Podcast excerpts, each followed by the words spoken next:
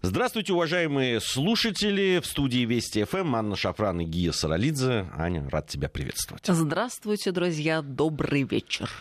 А, вот такой вот у нас э, еще не вечер, но вечер добрый уже. А Это хорошо. Владимир Аверин болеет, мы ему желаем скорейшего выздоровления. Да, да, мы желаем скорейшего выздоровления, безусловно. Надеемся уже скоро его увидеть здесь, в нашей студии.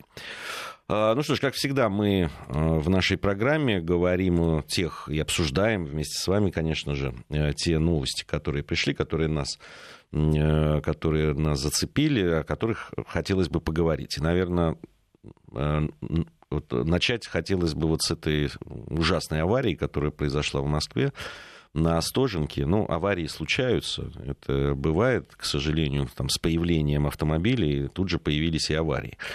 Э, но, э, конечно, вот когда становятся известными такие детали, да, там вот э, три аварии за последнее время, вот этого человека, который сидел за рулем Infiniti, и все время, знаешь, вот после таких происшествий всегда следует доколе. Вот, и все говорят, надо внимательно следить, вот за, чем закончится следствие там, и так далее. Но из всех громких э, каких-то вот событий, связанных с авариями, с э, автокатастрофами там, и так далее, резонансными, ну, до конца, честно говоря, ну, был доведен, ну, на моей памяти, вот од, один случай. Ну, когда мы узнали результат. Это э, то, что произошло с Михаилом Ефремовым. Вот во всех остальных случаях всегда как-то все потом как-то рассасывается э, к сожалению. Я не скажу, э, э, наверняка есть случаи, которые там заканчиваются реальными какими-то расследованиями, вердиктами судья, суда и, и так далее. Но вот во всяком случае в средствах массовой информации до нас это доходит крайне редко. Я, честно говоря, когда вот прочитала о том, каковы последствия, ужаснулась. Я понимаю, что если э, рассуждать категориями большой статистики, то, в принципе, ну, эпизод, да, очередной эпизод, ты совершенно верно сказал. Но если рассуждать категориями такими бытовыми, обыденными, а, это вот совершенно в другую превращается история. Да, вот ты сегодня с утра жизнь, да. встал, почистил зубы, как обычно, вышел на работу, пошел и думал, что у тебя день пройдет точно так же, как э, все остальные предыдущие дни в предыдущие недели предыдущих месяцев. И тут э, что в итоге? Одного мужчину госпитализировали предположительно с травмой позвоночника, переломом ребер и закрытой черепно-мозговой травмой. А женщина получила открытый перелом ноги, ей ампутируют левую лодыжку. У другой пострадавший перелом таза и сотрясение мозга. Ну вот вообще, у этих людей действительно, может быть, вся жизнь перевернулась вверх дном. Ну, она как минимум на дай бог им всем здоровья и скорейшего выздоровления, но то, что это на очень долгое время, к сожалению, в основном будет посвящено тому, чтобы поправить свое здоровье и опять наладить нормальную жизнь, это факт. Слушай, ну просто. ну позвоночник, а у да женщины нет, ну, ампутация лодыжки, да, конечно, это вообще кошмар, да, кошмар просто. Нет, ну то, что сломана жизнь людям, что она не будет уже прежней, это однозначно, абсолютно. Вот, и, и, и цена это просто да, там, лихачество, какое-то там э, вот такое поведение на дороге. Я понимаю, что я в данном случае не сказочник, да, и не верю в, в мифы, там, что вот наступит такой день, когда все начнут ездить э, аккуратно, и, и что на это может там подействовать какие-то сверхвысокие штрафы. Там, Нет, а ты знаешь, я думаю, но... если действительно э, были бы серьезные санкции, и они бы применялись в жизни, то, конечно, количество таких инцидентов э, стремилось бы к минимуму. Я почему... Ну, безусловно, э, Аня, извини, ради бога, что перебиваю. Конечно же, если человек там совершил за последний год, да, по-моему, сказали, там, или за какие-то несколько месяцев, у, у него было не просто нарушение правил, нарушения, они разные тоже бывают, а три аварии. Я к чему веду? Я живу на проспекте Мира. И вот регулярно, когда значит, время подходит к 11 вечера, и если там открыто окно, то мне из двора э, слышно, как начинают гонять на сумасшедших скоростях. И это вот прям как по часам, ты понимаешь? 11-12 ночью это случается ну, очень часто. Машин, да. И практически системно, ты понимаешь? И я по звуку слышу, что это гоняют автомобили с какими-то, ну, серьезными двигателями, то есть там реально выпендриваются ребята на дорогих тачках, э, либо это какие-то мотоциклы тоже, видимо, дорогие. А они просто так тусуются, это их времяпрепровождение. У них э, такая тусовка и такой кайф. И я задаюсь каждый раз вопросом, ну, ладно, мне дискомфортно слышать, мне просто, знаешь, неприятно. Вот э, это нарушает мой душевный покой. Но ведь кто-то в этот момент находится на улице, кто-то едет по соседней полосе, а кто-то идет по тротуару. И я думаю, если у нас работают камеры, которые регулярно присылают штрафы всем автомобилистам, которые, не дай бог, повысили, превысили скорость больше, чем на 20 э, э, километров в час. Приходят же штрафы? Приходят, мы знаем. Вот э, мне интересно, этим что, штрафы не приходят, что ли? Ну, наверняка тоже приходит. Мы можем сделать такое предположение. Причем там превышение явно не на 20 километров. Там превышение километров на 60, я думаю.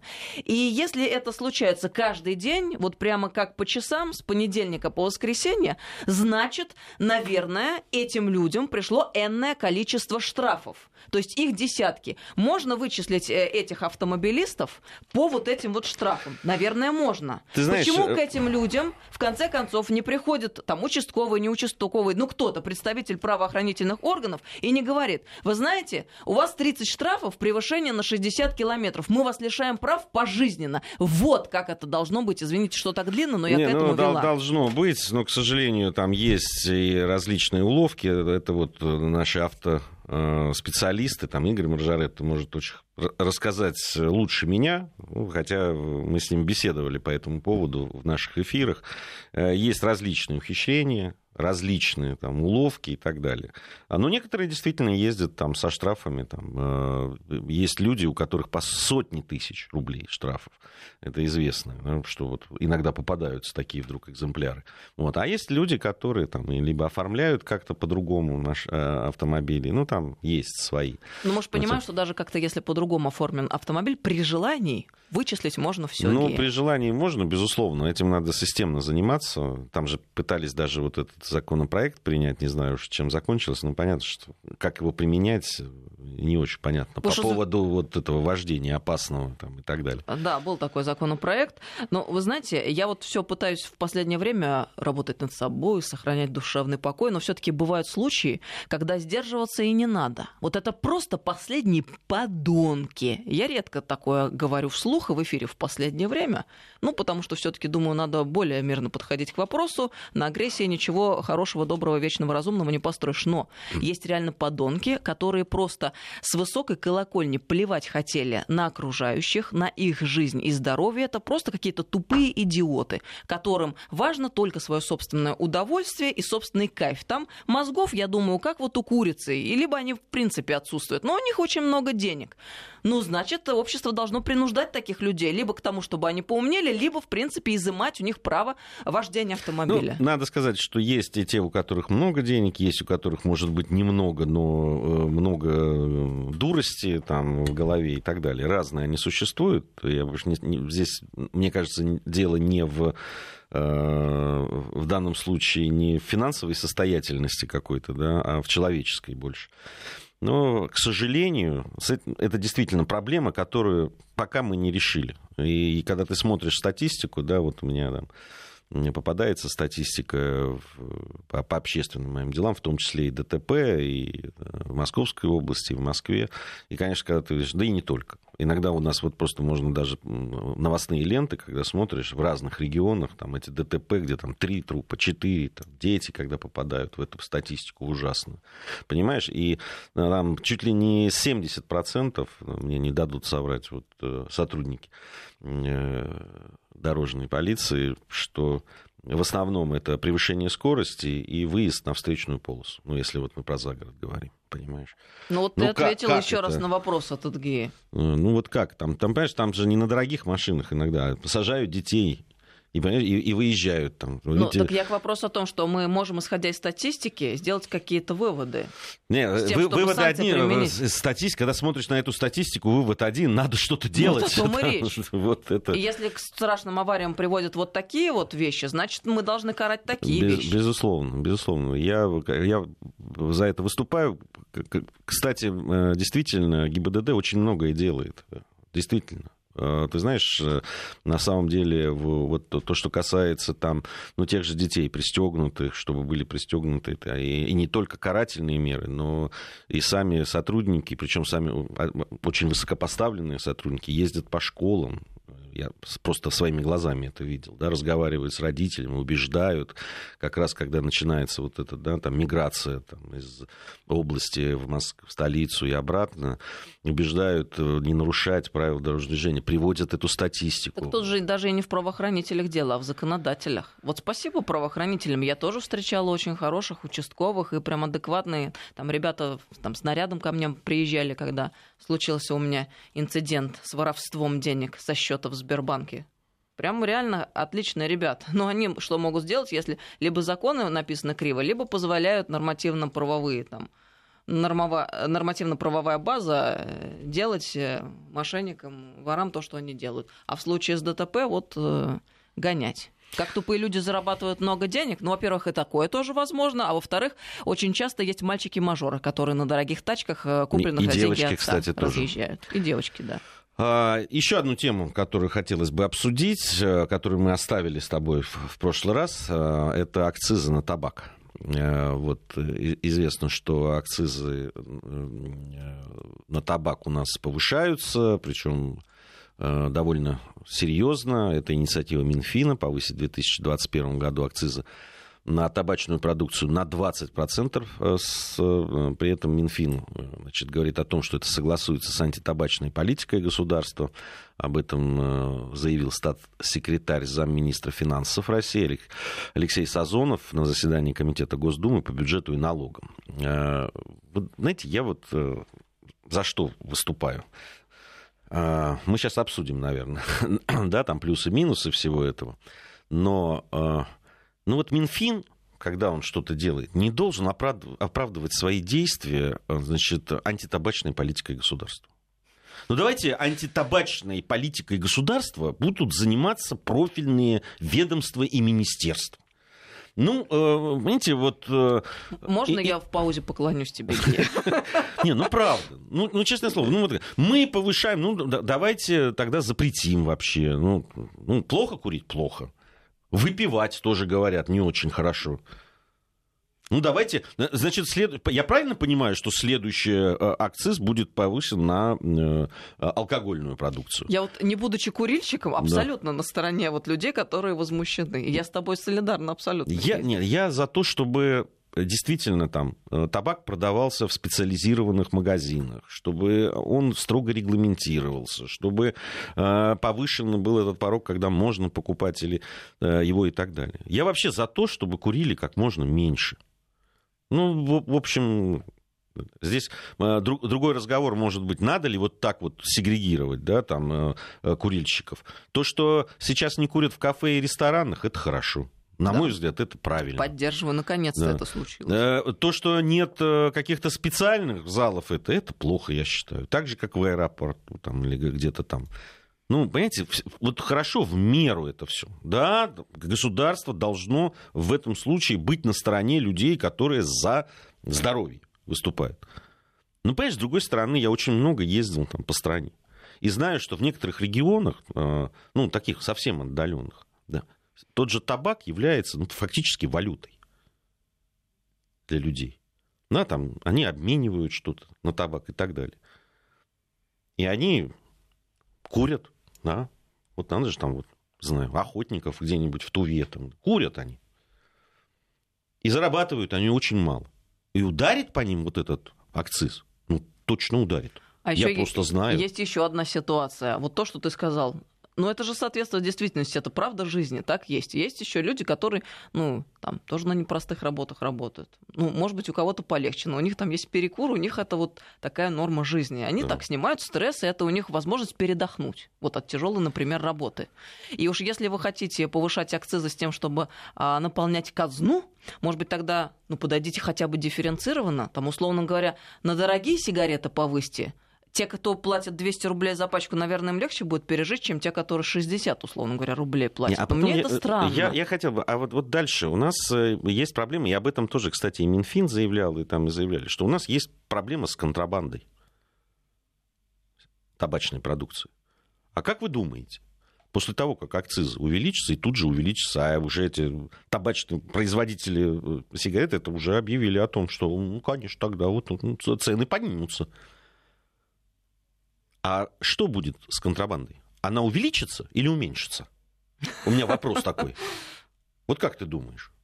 И выйдет ли русский человек из сложной ситуации в очередной раз? Ну, я, ну, вот, вот, вот такой вопрос тут же возникает. А потом вот по поводу там, заявления о том, что это, значит, идет в русле антитабачной политики государства. Ну, значит, мне тут давеча сказали, что колбаса вредна. Причем такая вред да, такой колбаса, серьезный. она действительно вредна. Доктор Мясников считает, э, что ее вообще надо было бы запретить в магазинах. Вот. Он ее сам с удовольствием ест, но вообще-то она вредна. Она вообще-то вредна. Про пельмени Мясников говорил тоже, между прочим. Говорил, да, так себе, с точки зрения здоровья. Я сейчас вот правильно понимаю, что дальше мы пойдем вот, вот по этому пути? Ну, понимаете, давайте с одной стороны должны там табак, э, алкоголь стоить достаточно дорого для того, чтобы он был недоступен. В основном, мне кажется, конечно, это должно быть ориентировано на подрастающее поколение. Но вы понимаете, вы загляните там в некоторые там наши маленькие городки, поселки и так далее, где делать нечего вообще. Может быть, если бы э, ребятам было где заниматься спортом, например, да еще бесплатно желательно бы, вместо того, чтобы кормить вот эти клубы, которые потом проигрывают там с треском в, в европейских всяких турнирах. Может быть, эти деньги переориентировать на то, чтобы э, строить инфраструктуру для детей, юношества, да так, чтобы они везде были, а не только в столичных и больших городах. Да еще не стоит, да еще чтобы там тренеры были квалифицированные. Ну и вообще какие-нибудь, не знаю, там скалолазание какое-нибудь, там еще много чего сейчас интересует. Вон, велосипеды. Ну, посмотрите, сколько они стоят. Доступны они там ребятам где-нибудь вот? Не совсем в Москве. Понимаете? А то вы акцизы-то поднимете. Ладно бы эти акцизы собрали, понимаешь, и вместо этого э, на эти деньги построили бы бассейн где-нибудь там в э, э, Зауралье и э, какой-нибудь хороший крытый спорткомплекс, куда бесплатно к хорошим тренерам могли бы прийти дети. Не просто там для того, чтобы э, мировые рекорды бить, а чтобы заниматься спортом и получать от этого удовольствие, и, и не ходить, не шляться, и не выпивать, и не курить. Ну, просто еще в таких, э, в такие моменты возникает вопрос, а может быть мы сначала немножко подрихтуем вот тот сосуд, э, куда мы складываем все эти деньги, чтобы не вытекало. А то у нас э, обычно, ну как обычно, часто так случается, порою так бывает, что у нас дуршлаг. Туда сверху кладешь, а снизу вытекает. И сколько туда не клади, все равно протекать будет. Ой, ты знаешь, у меня есть история, она из нулевых, правда. История по поводу вот того дуршлака. Была такая программа, там были выделены деньги, ну, там, даже такой полугосударственный, так скажем. Там где-то государство участвовало, но и были меценаты, там были выделены деньги на то, чтобы строить э, площадки с искусственным покрытием для занятий там, футболом, мини-футболом и так далее. По всей стране должны были строить. И мне тут э, в эфир написали ребята, Э, которые там, инициативная группа, которые как раз очень ждали того, чтобы им построили.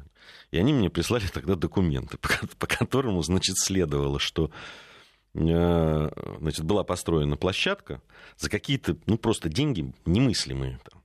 Вот.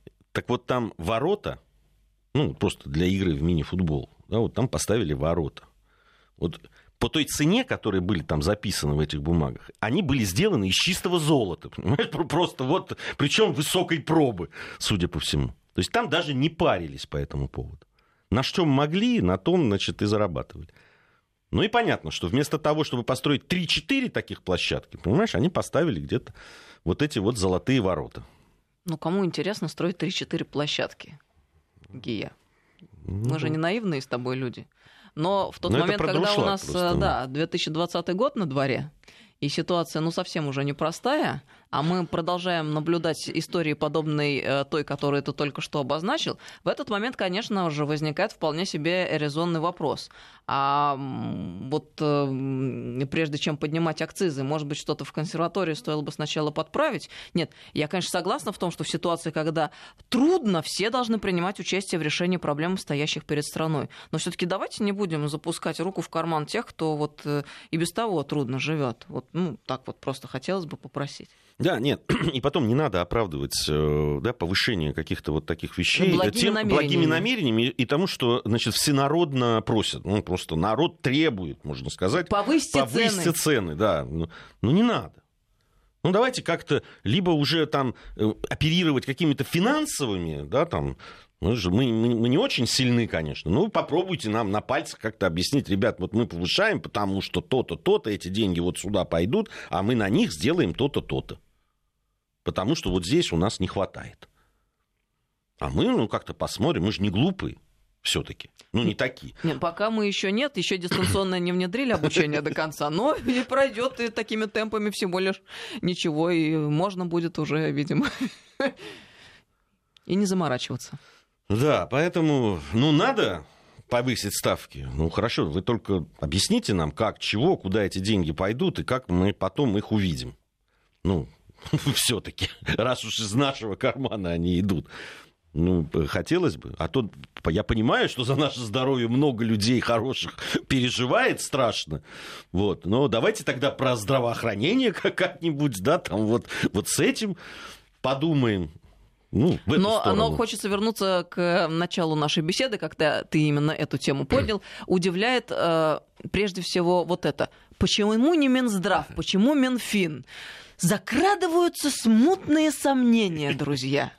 Смутные сомнения закрадываются точно, абсолютно. Ну что ж, у нас время пришло новостей. А, Анна Шафран, Гия Саралидзе сегодня в студии Вести ФМ в программе «Еще не вечер». Вместе давайте послушаем новости и затем продолжим. Продолжаем программу нашу. Анна Шафран и Гия Саралидзе в студии Вести ФМ. Продолжаем обсуждать с вами те новости, которые а, приходят. Э, И новость пришла, кстати говоря, нехорошая. Пожар начался в центральном НИИ туберкулезу в Москве. В целях безопасности людей эвакуируют. Мы следим за событиями, будем вам сообщать о том, что да, происходит. в новостных наших э, программах, безусловно, ребята будут следить и обо всем э, оперативно расскажут. А, ну вот тут прошла вторая волна коронавируса, тут упомянули в новостях, не к ночи будет она помянута. Извини, перед второй да. волной вы нам пишете, много пишете, мы все читаем, видим. Мне очень понравилась ремарка к предыдущей нашей беседе по поводу повышения акцизов на табак. А, ну, что вы удивляетесь, э, господа ведущие люди, это ведь новая нефть, и вот действительно все совпадает, как нам говорили. То есть нефть падает? Люди новая нефть, из, из нее извлекают с помощью э, нее извлекают прибыль, так что все нормально в этой конфигурации. А, да, да. Ну, есть у меня по этому поводу свои соображения, по поводу люди как э, новая нефть. Вот, вот. Люди, в отличие от нефти, они как бы иногда умеют могут возмутиться. А, ты знаешь, Гия, у меня много есть чего сказать на этот счет. Ну, мы как-нибудь об этом побеседуем. Да, а по поводу второй волны коронавируса. Знаете, вот это удивительная вещь. Ну, сначала, помнишь, вот эти слухи, которые ходили, и просто они непонятно откуда взялись, но распространялись по родительским чатам. Вообще, я считаю, что родительские чаты — это зло. А я, честно говоря, вот вообще, и вообще его не читаю. Не, я его тоже Потому не что читаю. там сотни я просто приходят знаю... сообщения, это невозможно, во-первых, отследить физически, если ты работаешь, во-вторых, это такой спам для мозгов.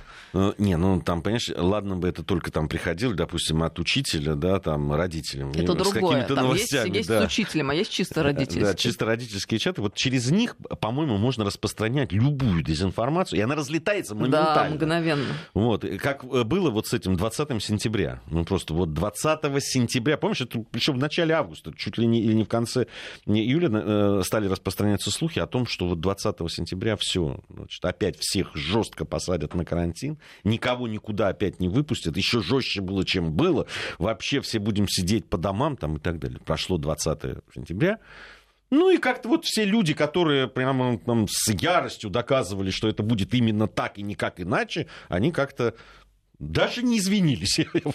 Просто теперь, значит, э, начи... теперь э, истерика идет, значит, от э, этой любимой моей организации Всемирного, значит, ВОЗ, ВОЗ она называется, да? да? Всемирной организации здравоохранения, да, которая там, вот, которая сначала ни Б, ни М, когда э, началась пандемия, и когда люди там, э, и, и, и когда все это бушевало там в той же Италии, они просто молчали молчали как-то совершенно не зная, что сказать. А теперь вот они прямо запускают все, вот, а посмотрите, стали. да, о, это надолго, это с нами навсегда. Ну, Давайте подожди, здесь у... фонд сейчас быстренько организуем, фонд борьбы там и так далее. Надо дать должное, у нас, у нас-то в стране тоже есть адепты этой организации, которые очень часто выходят, говорят, у них уставшие голоса у многих Хочется предложить э, пойти в отпуск, отдохнуть немного. Ну, раз вы так устали, может быть, следует привести себя в порядок немного. Не, ну, знаешь, Коль, вы о нас беспокоитесь-то. Вы должны в добром здравии беспокоиться о нас.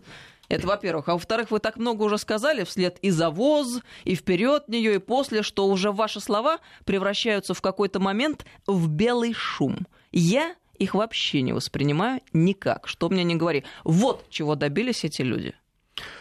А, вот это вот теперь вот эта вторая волна, которая, значит, действительно... Вообще, ты знаешь, я посмотрел, очень многие любопытные инициативы, которые у нас прям, прям значит, так подхватываются министерствами различными там и так далее. Вот недавно, знаешь, э, с любопытством узнал, оказывается, что а, значит, у нас до сих пор не принят закон по бэби-боксам, так называемым. Э, потому что это рекомендация какого-то там комитета ООН там, и какого-то там подкомитета вот этой Всемирной организации здравоохранения, понимаешь? При этом э, там масса э, опыта положительного, который есть в разных странах и так далее, регулирование, это, оно как-то не, никого не интересует. А вот здесь почему-то прямо это подходит. Вы знаете, вот есть рекомендации. Вот они, эти рекомендации, поэтому мы будем следовать им. Слушайте, подождите, давайте прежде чем чему-то следовать, давайте посмотрим, э, надо, нам это нужно или нет. Давайте здесь обсудим, прежде чем э, там следовать каким-то рекомендациям. Что эти рекомендации? Почему они? Они что, знают какую-то нашу ситуацию? Они лучше нас знают, как с чем разбираться, что ли? Это мне удивительно, конечно. Вот. Но ты э, про то, что второй волны как бы не будет, сегодня нам сказали. Ты знаешь, я э, считаю, что береженного всегда Бог бережет. Другое вот... дело, что ну, э, истерика по поводу коронавируса, она мне очевидна совершенно. Ну, просто она очевидна.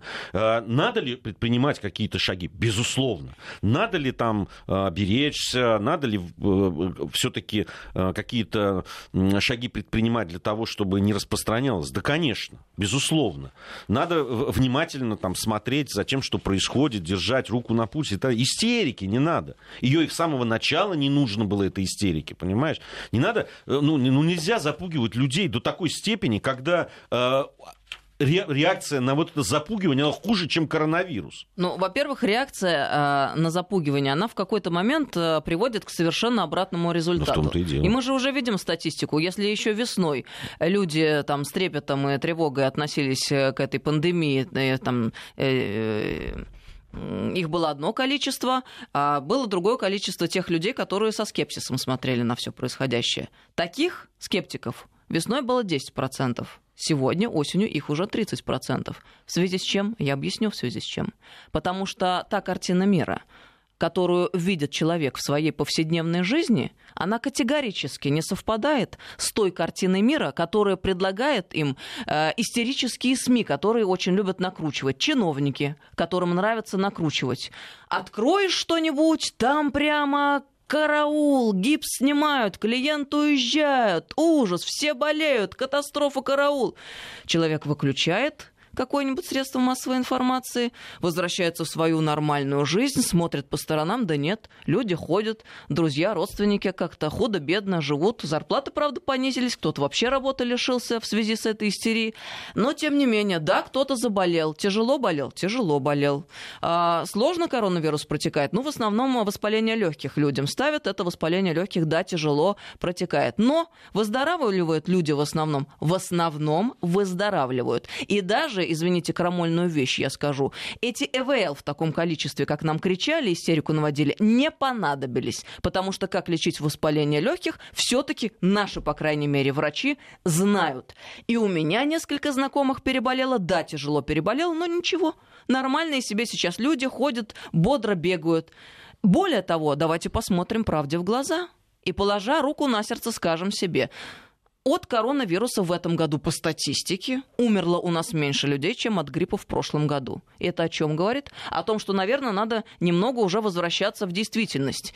И не поддаваясь массовому психозу, развивать дальше вот эту шизофрению, а уже поступить, может быть, как действительно великая держава, которая в стороне отстоит от всего и обладает действительным суверенитетом. Мы всегда, как Россия, были в авангарде на предмет осуществления передовых вещей. И если сейчас вон тем вот там западникам очень нравится наводить дальше панику, которая уже сегодня привела к тому, что а, на пороге выселения из своих домов находится 23 миллиона американцев. А, там миллионы и миллионы потеряли а, работу. Там эту статистику можно бесконечно говорить. Глава полиции Нью-Йорка сообщает, что количество убийств достигло пятилетнего максимума. Из-за COVID-19 э, многие опасные преступники были освобождены, фактически остались бездомными и сейчас шныряют по улицам.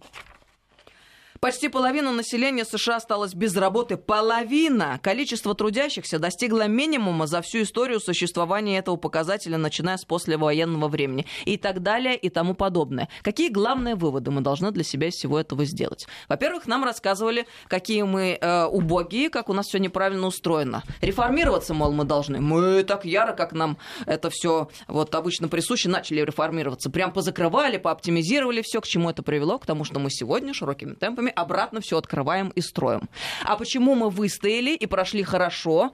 и по сравнению с другими странами очень достойно прошли это испытание, потому что еще до конца не доразрушили все то, что советская система нам дала. А советская система как здравоохранения, так и образования были одни из самых лучших в мире. Но так как мы цель э, э, нашего главного геополитического противника за океаном находящегося, мы должны быть разрушены, мы э, очень яро принялись за это дело. В 90-е годы, Слава богу, в 2000-е нас как-то остановили, но мы еще до сих пор вот в этом вот э, э, мороке находимся. Ну, мы по-другому это прошли. У нас по-другому. Мы зачем себя, вот следуя этим дебильным примерам, рушим свою экономику, лишаем людей зарплаты, работы и так далее? Нам я, это не я, надо. Я бы, Извините, что да, длинно. Я, я бы это самое просто а, на твой пафос, безусловно, который я во многом разделяю, я просто сказал бы, что слава богу, пока то, что звучит да, на официальном уровне, э, ну, во всяком случае, от, от людей, которые на самом верху, вот, что пока возвращение ну, пока, во всяком случае, возвращение вот к тем драконовским всем э, мерам, которые были, их не будет. Может быть, э, на самом деле, то, что я слышал от специалистов, с которыми очень много общался во время пандемии, потому что вел там, да, стримы вместе с нашими лучшими вирусологами, врачами, там, эпидемиологами и так далее, они сказали, что, в общем, э, такие какие-то жесткие меры на первом этапе действительно, наверное, были обоснованы тем, что не дали, дали возможность подготовиться к этому все-таки, не, дали, не дали вот этот вал, потому что нужно было понять, как лечить и ну, конечно, далее. разве скажут те, которые предлагали вводить эти жесткие меры, что нет, они были лишними? Нет, нет, Ясное я, дело. Я разговаривал в любом случае с людьми, скажут, которые конечно, ничего там... Они, они спокойно очень. Вот мне что нравилось в наших многих врачах, они без истерики все говорили. Они говорили, что не надо. Как раз они говорили, что не надо людей так пугать и так так далее, но замеры они были. Понятно, потому что... И они мне объясняли, почему. Потому что с нашей точки зрения, мы, говорит, мы не отвечаем за экономику, там, за... мы отвечаем за здоровье. С точки зрения там, сохранения здоровья сейчас лучше поберечься. Это были их слова, там, насколько... Причем они исходили из того, что вот э, все-таки для разных регионов должны быть разные абсолютно эти меры и так далее. Да, согласна. Но только не с цифровыми пропусками, на предмет да, которых да, у русского ну... человека одна прямая ассоциация. Извините, я это никогда не приму, и ни один здоровый человек этого не примет. Вы, господа чиновники, на себе сначала опробуйте. Давайте правда. А, правду скажем. Вы, те, кто принимали, придумали все эти меры, ни одного дня не просидели дома и не получали свой цифровой пропуск э, долго и муторно. Вы же выполняли государево дело, каждый день заботились о народе, ездили на, работе, на работу. Вам это было только удобно по пустым дорогам добираться до рабочего места, а потом к себе за город, ну, э, в дом с по садом. По поводу долгого Просто меня зло берет на это. получения цифрового пропуска, может и такое было. Я получал цифровые пропуска, получал очень быстро. Да, а я и... получала, не могла получить. В итоге мне пришлось пройти идентификацию через Сбербанк ID, после чего мне начали звонить мошенники, до этого не звонили, после чего у меня украли деньги. Я об этом рассказывала в эфире. Да, я, мне не пришлось через ID, но у каждого свой опыт в данном случае. И ну, вокруг меня люди, которые тоже получали, они достаточно быстро это сделали. Хотя я считаю, что это был перебор. Вот. Э, понимаешь, вот я, как раз я разделяю то, что, э, слушайте, ну и так вот тогда ну, нервозность такая была у людей. Ну и так была какая-то, да, непонятно, что дальше, как будем жить, что будет с экономикой, что будет с работой, на что кормить детей, за, чем платить там за те кредиты, которые взяли, там, да, и, и так далее. Люди были в нервном состоянии. И вот в этом состоянии им добавлять еще, знаете, то, то вот это то, что произошло в метро в свое время, да, вот эта толкучка, то, э, когда вдруг там стали проверять зачем-то вот эти э, э, пропуска, там, то еще вот какие-то вещи, которые, слушайте, ну, оставьте людей в покое уже. Ну хорошо, это сделали, молодцы, там, ну, ввели, вовремя отреагировали. Ну, вы тоже поймите, что люди, ну, они люди, они и так переживают. Вы войдите в их положение. Вот, вот я о чем. Понимаешь, вот, ну, вы же для людей, правда ведь? Все это. Ну, чтобы что сделать? Чтобы сохранить здоровье кому? Людям. Ну, так давайте как-то о них, прежде всего, от них плясать. Ну, сделайте там какие-то необходимые вещи, понятно. Ну, сделали, хорошо, молодцы. Но вы подумайте о людях. Не надо перебарщить, перегибать.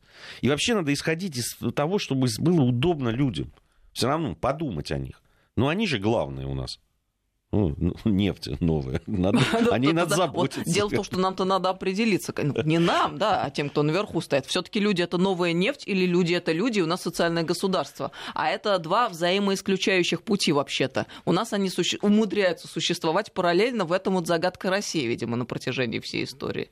Ну, вот, вот новости, которые приходят там по миру, ну, вот из Испании пришло, вот сегодня это буквально, что испанских военных задействуют в борьбе с эпидемией коронавируса. В Мадриде, например, это будет происходить. Э, значит, э, потому что Мадрид из-за каких-то его особенностей, ну, видим, что он большой город, наверное, я так понимаю, вот, ему нужен какой-то особый план, и вот туда введут э, какие-то военных медиков, полицейских и так далее. Вот, поэтому действительно обостряется опять обстановка с этим коронавирусом. Не хотелось бы опять новой истерики, честно говоря. Но Будем смотреть, конечно, как все будет проходить. Я вот пытаюсь э, держать себя в руках. Себя Ну, вот прочитала сообщение, что характерно из Канады оно пришло. То есть человек даже вот прямо вот совсем не близко, знаешь, к тому, что у нас происходило. Пишут, Анна, если вы не умеете что-то толком делать, зачем винить систему? Начните с себя. Дорогой друг, я вам сейчас открою Америку, вы там находитесь у себя в Канаде. И расскажу такую интересную вещь, что у людей были проблемы с цифровыми пропусками не только а, в тот момент, когда они их а, пытались получить, но и в тот момент, когда они уж с уже полученным законно цифровым пропуском ехали на работу, когда он внезапно обнулялся, переставал вдруг работать а, значит, пропуск этот проездной в метро, человек не мог пройти, а ему надо на работу на смену заступать и так далее. Поэтому если вы как раз не знакомы с ситуацией, то, пожалуйста, не умничайте в сообщениях. Это я не немножко рисковато, но и просто надо же адекватно как бы Всё, писать. И, и такие случаи были, в том числе и у наших коллег. У наших сотрудников, да, да коллег. Да, Знаем, это, о чем это, говорим. Это действительно тоже такие проблемы возникают. И это понятно. Их не может не быть, таких проблем. Я молчу про э, обучение дистанционное. Я просто молчу, потому что, я вам скажу честно, там, как, э, папа и, и среднеклассников и, и младшеклассников, на там, первоклашки на тот момент, и студентов. Э, значит, по всем фронтам были проблемы. И это, естественно, тоже э, и понятно, что невозможно быстро организовать действительно что-то качественное. На мой взгляд, в принципе невозможно качественное обучение, э, вот это вот э, виртуальное, да, там, онлайн-обучение организовать. Там, может быть, какие-то специальные курсы, там еще что-то. Но что касается действительно получения фундаментальных знаний... Это невозможно. Это невозможно. Я в это не верю. Я своими глазами посмотрел вот на то. Слава богу, все в одном пространстве находились. Я мог смотреть, как с первоклашкой занимаются, как там студентам лекции читают, и, и что из этого получается. До чего довели моего сына, он в школу захотел. Да, ты знаешь, это удивительная история. Кстати, вот это интересная вещь. Я заметил, особенно, всегда же говорили, что вот молодежь, она другая, вот она вся жизнь у них ни разу не другая выяснилась. Э, да, там они все в компьютере, они спокойно вот к этому относятся. Вот уж кто действительно страшно переживал, что нельзя пойти потусоваться, там, по, э, значит, сходить куда-то там и так далее, это вот как раз молодежь. Вот для них это было просто нож острый. Потому что многие перестроились, сказали, да, отлично, на даче, особенно да, когда да, переехали, да. прекрасно, слушайте, вот, никуда ехать не надо, сел, эфир отвел и дальше пошел заниматься дачными делами. А вот они страшно переживали. И это вот для меня э, как раз было открытие такое очень серьезное. Нет, нет, ребята, не все так просто. И не все так просто. А потом, знаешь еще, что характерно? А, те а, люди, которые у нас больше всего в стране двигают дистанционное образование, выясняется, что для себя-то и для своих собственных детей выбирают совершенно другие формы обучения, точно так же, как и заокеанские товарищи, которые возглавляют крупные корпорации IT, а, ну, такие как Microsoft и так далее. У них-то дети, оказывается, учатся в таких школах, где один компьютер и то только у учителя, где никаких гаджетов и девайсов, где а, с первого класса труда там рубаночком-рубаночком, и по стариночке, ты знаешь, детей учат. Оказывается, что та-то классическая система, которая лучшая в мире, действительно классическая и лучшая в мире. Для себя они ее по-прежнему и эм, притворяют в жизнь, исповедуют ее для себя, внутри себя. А народцу вот это вот – не дождетесь, хотим мы вам сказать. Вы думаете, что все? Хрена. Извините. А, ну что, у нас довели до отчаяния так что невозможно сдерживать у нас есть еще, У нас есть немножко еще времени. А, знаешь, чем захотелось бы закончить? Я тут вот прочел, раз уж Испанию вспомнили, э, я прочел, что журналист испанской газеты «Эль Паис» значит, э, совершил путешествие по Транссибирской магистрали от Москвы до Пекина. Он проехал на такой, назвал он, сделал большой такой авторский материал, Транссибирский экспресс он его назвал, и, значит, рассуждал о том, что вот что, значит, с ним там происходило, и восхищался, надо сказать. Но это действительно такая есть э, ну, туристическая по- по-своему. То есть там останавливается где-то поезд, э, туристов возят, они живут в отелях, потом опять возвращаются в поезд, едут дальше и так далее. Такая туристическая история. Но мне э, очень понравилось, процитирую его, вот он написал. «Неизбежно путешественники оказываются в тех временах, когда русские цари и китайские императоры как могли защищались от устрашающих набегов монголо-татар во времена исследований и анимизма, шаманов и завоеваний, ссылок и революций». В общем, свалил все, что можно в один котел. И монголо-татар, и революции, и анимизм и так далее. Но, видимо, человек под впечатлением впечатление. Ну, ты да, я представляю, вот это, что, это было за феерия. Вот. И, значит, э, э, вы знаете, я, мы вот с тобой говорили про туризм и про вот отмену возможных э, виз, там, ну, вернее, упрощение, не отмена, а упрощение визового сообщения с, с нашей страной, и что люди, которые будут приезжать в Россию, все-таки будут менять свое, свой взгляд на нашу страну, свой взгляд на наших людей. Вы просто трудно себе представить, что иногда у них в голове по поводу нашей истории особенно, и наших людей, и нашей природы. Поэтому, э, мне кажется, это очень важно. А, новость. Брянский вице-губернатор Александр Резунов, сын которого стал участником смертельного ДТП в центре Брянска, подал в отставку. Ранее сообщалось, что ДТП с участием трех автомобилей произошло в минувшую пятницу около полуночи в центре Брянска на проспекте Ленина. По данным полиции, водитель Volkswagen Touareg совершил наезд на стоящую впереди Toyota Вилл. От удара машина Toyota отбросила на двигавшийся на встречном направлении Mitsubishi. Водитель Toyota скончался в больнице. Как отмечала полиция, водитель Volkswagen от прохождения медицинского освидетельствования отказался. По данным СМИ, в момент ДТП он был нетрезв. По информации источника а, РИА Новости, в региональном правительстве за рулем автомобиля, спровоцировавшего ДТП, находился сын вице-губернатора региона Александра Резунова, работавший в одном из госучреждений. Возбуждено уголовное дело. Ну, а, поступок, который вызывает уважение, что я могу сказать. Если человек подал в отставку, да еще сам это сделал, а не под давлением каким-то, то это достойно уважения такое, такой поступок. Ну что ж, э, время подошло к концу наше. Ну, Ань, большое спасибо тебе спасибо за участие тебе, в программе, Гия. нашим слушателям за терпение и внимание. Вот, э, до завтра мы с вами прощаемся, но вы никуда от своих приемников не уходите, дальше будет также интересно.